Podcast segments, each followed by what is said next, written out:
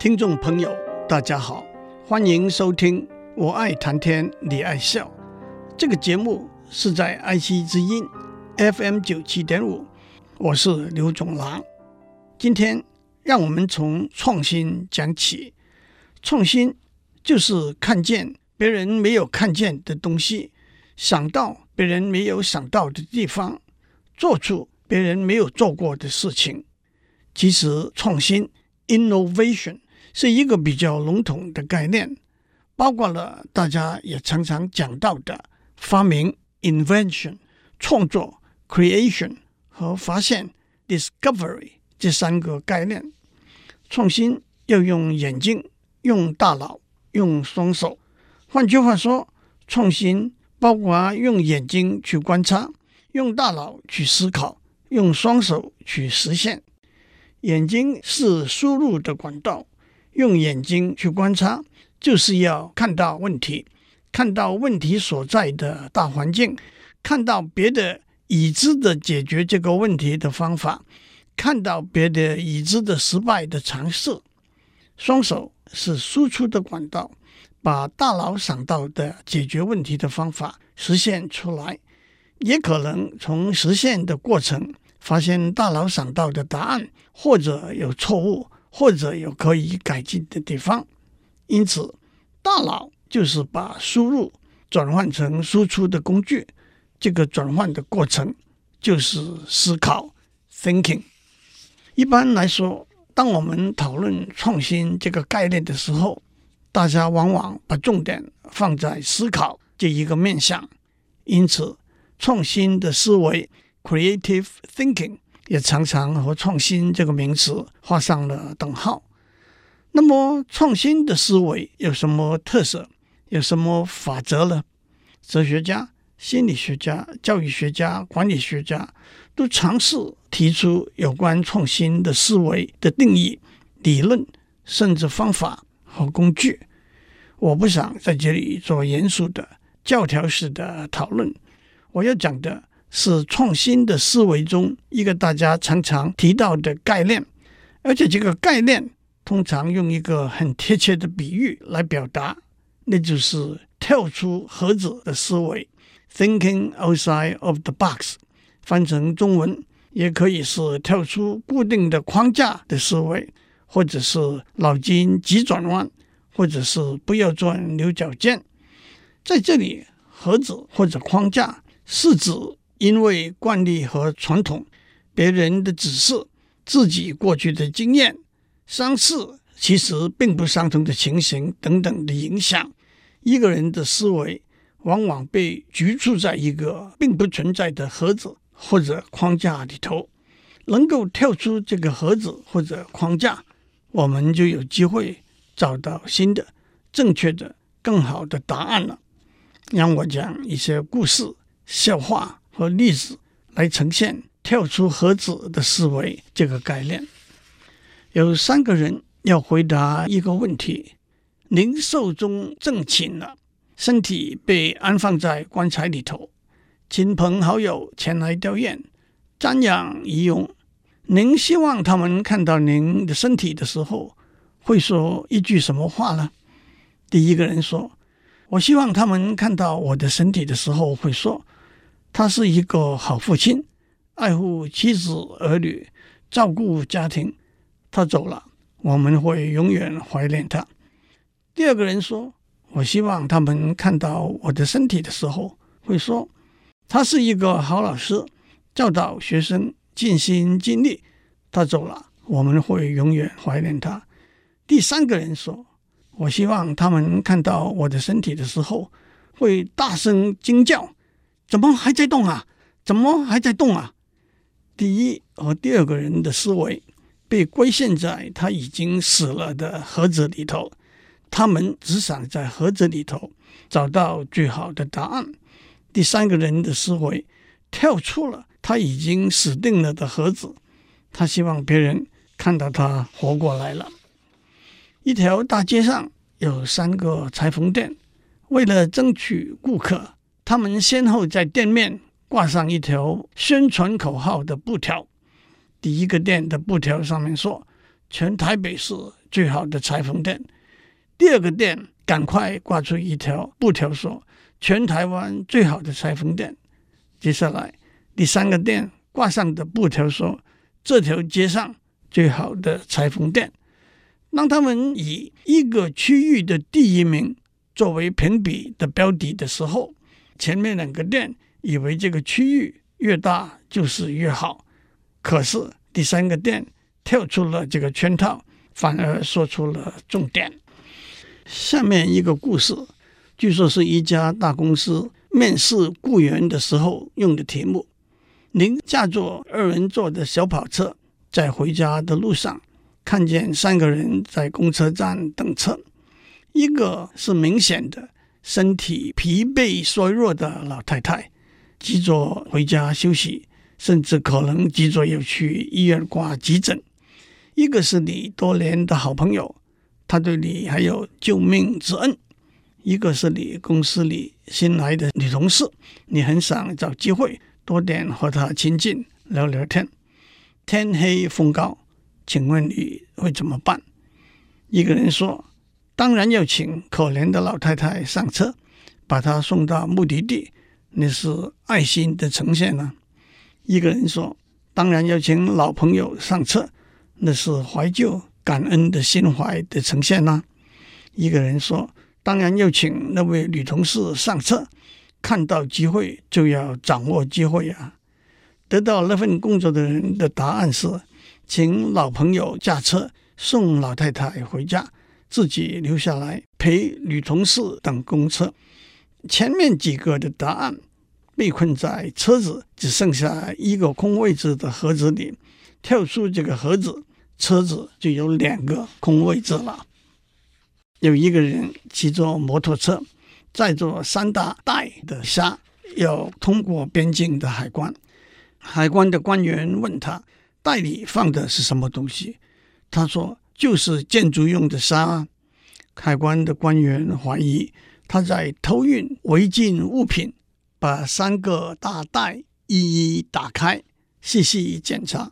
果然没有任何违禁物品，就让他过关了。第二天，他又骑着摩托车，载着三大袋沙，要通过边境。海关官员又在细细的检查，也的确没有任何违禁物品。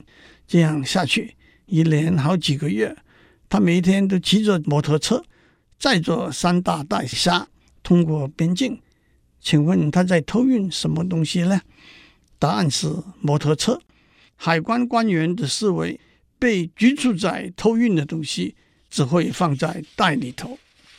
有一个小商人做生意失败，债主追逼着要他还债。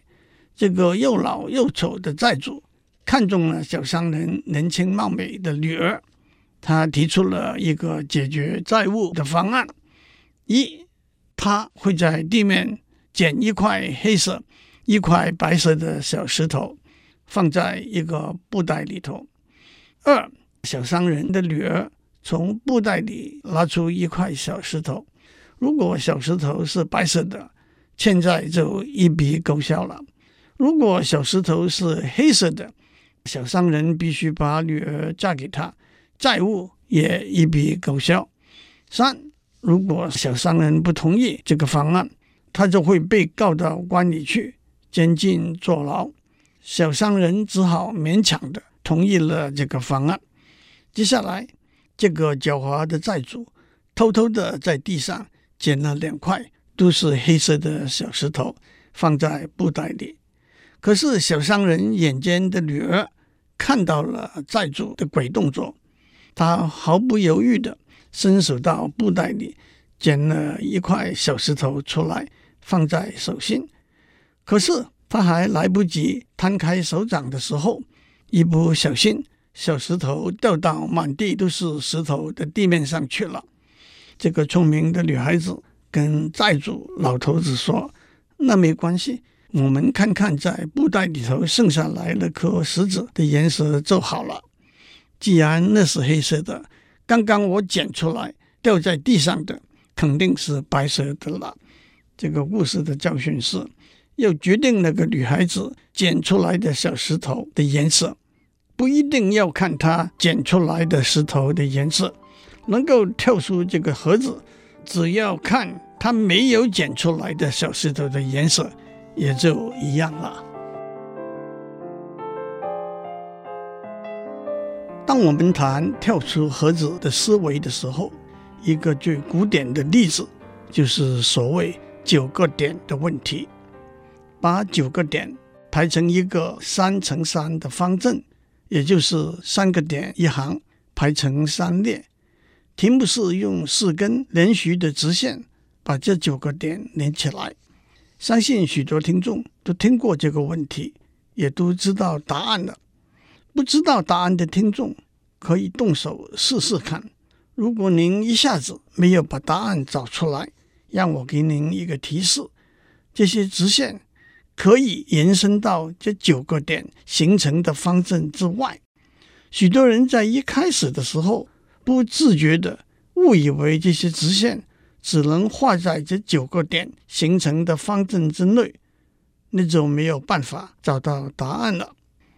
找到答案之后，让我继续问：十六点排成四乘四的方阵，四个点一行排成四列，要多少条线呢？答案是六条，二十五个点排成五乘五的方阵，五个点一行排成五列，要多少条线呢？答案是八条。当您知道诀窍是在直线可以延伸到这些点形成的方阵之外，您就学会了跳出盒子的思维方法了。上面这个例子是这样的，让我们先来一个热身的题目。房间外面有两个开关，分别控制房间里头的两个灯泡。您进入房间以前，可以随意打开、关上这两个开关。请问怎样可以决定哪个开关控制哪个灯泡？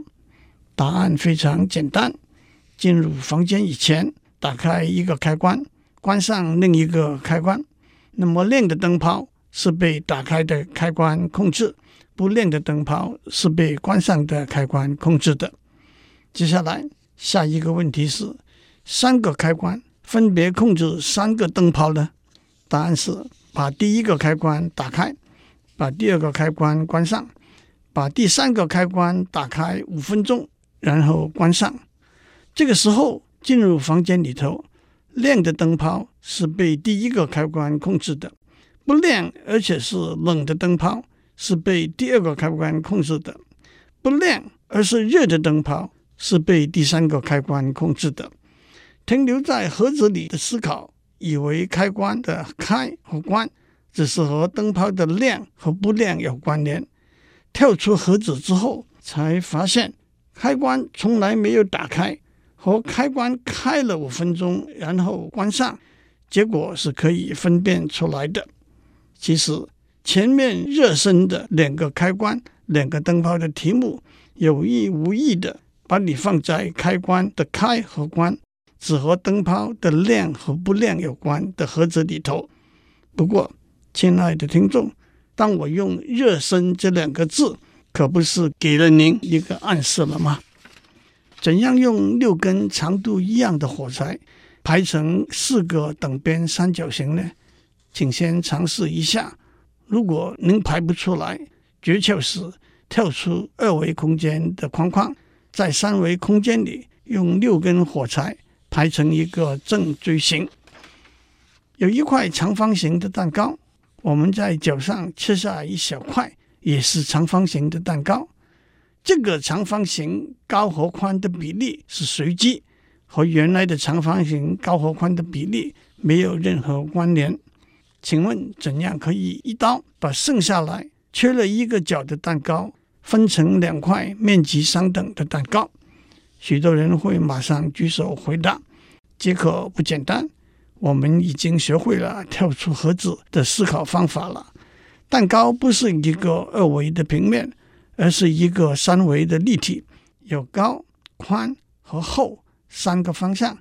我们只要在厚度一半的地方。水平的一刀切过去，不就把缺了一角的蛋糕分成两块面积相等的蛋糕了吗？但是让我告诉您，一点点几何里头的观念，会让您留在二维的盒子里，找出一个更全面的答案。让我纯粹用几何的语言来说，有一个长方形，从这个长方形切下另外一个长方形，不一定要在角上或者边上切下来，也可以在中间挖出来。请问怎样用一根直线把剩下来的那一块？分成面积相等的两块，不想知道答案的听众，请关上收音机二十秒。一个长方形两条对角线的交叉点，叫做这个长方形的中心。把原来的长方形的中心和切掉的长方形的中心用一根直线连起来，这根直线就把剩下来的那一块分成面积相等的两块了。怎么证明这个结果呢？让我给您一个提示。不想知道提示的听众，请关上收音机十秒。提示是：任何一条通过一个长方形的中心的直线，都把长方形分成面积相等的两块。其他的细节，我就留给有兴趣的听众了。在丹麦哥本哈根大学物理系的一场口试里头。老师问一个学生：“你有一个气压计，请问怎样用这个气压计来决定一座摩天大楼的高度？”学生说：“爬到摩天大楼的顶楼，把气压计捆在绳子的一端垂下来。当气压计碰触到地面的时候，把绳子剪断，那么绳子的长度就是摩天大楼的高度了。”老师觉得这个答案。没有足够的物理内容，评分为不及格。这个学生不服，向学校提出申诉，学校也就指派了一个申诉委员会，再给这个学生一个机会。申诉委员会主席说：“你上次的回答没有足够的物理内容，你再提出别的方法吧。”学生说：“第一，爬到摩天大楼的顶楼，把气压计往下丢。”零度气压计到达地面所需要的时间，用 h 等于二分之一 gt 平方的公式，就可以把摩天大楼的高度算出来了。第二，用一根短短的、长度是 l 的绳子附住气压计，做成一个简单的钟摆。简单的钟摆的周期等于二派乘开方，l 被基除，g 是地心引力常数。但是在地面上和摩天大楼顶上，地心引力常数的数值是不同的，因此这个钟摆在地面上的周期和在摩天大楼顶上的周期也是相对的不同。从这里就可以算出摩天大楼的高度了。第三，假如太阳出来，把气压计立起来，从气压计的长度。气压计在地面影子的长度和摩天大楼在地面影子的长度按比例，就可以算出摩天大楼的高度。第四，如果摩天大楼外面有紧急疏散的楼梯，沿着楼梯一步一步往上走，用气压计当一把尺来量度大楼的高度。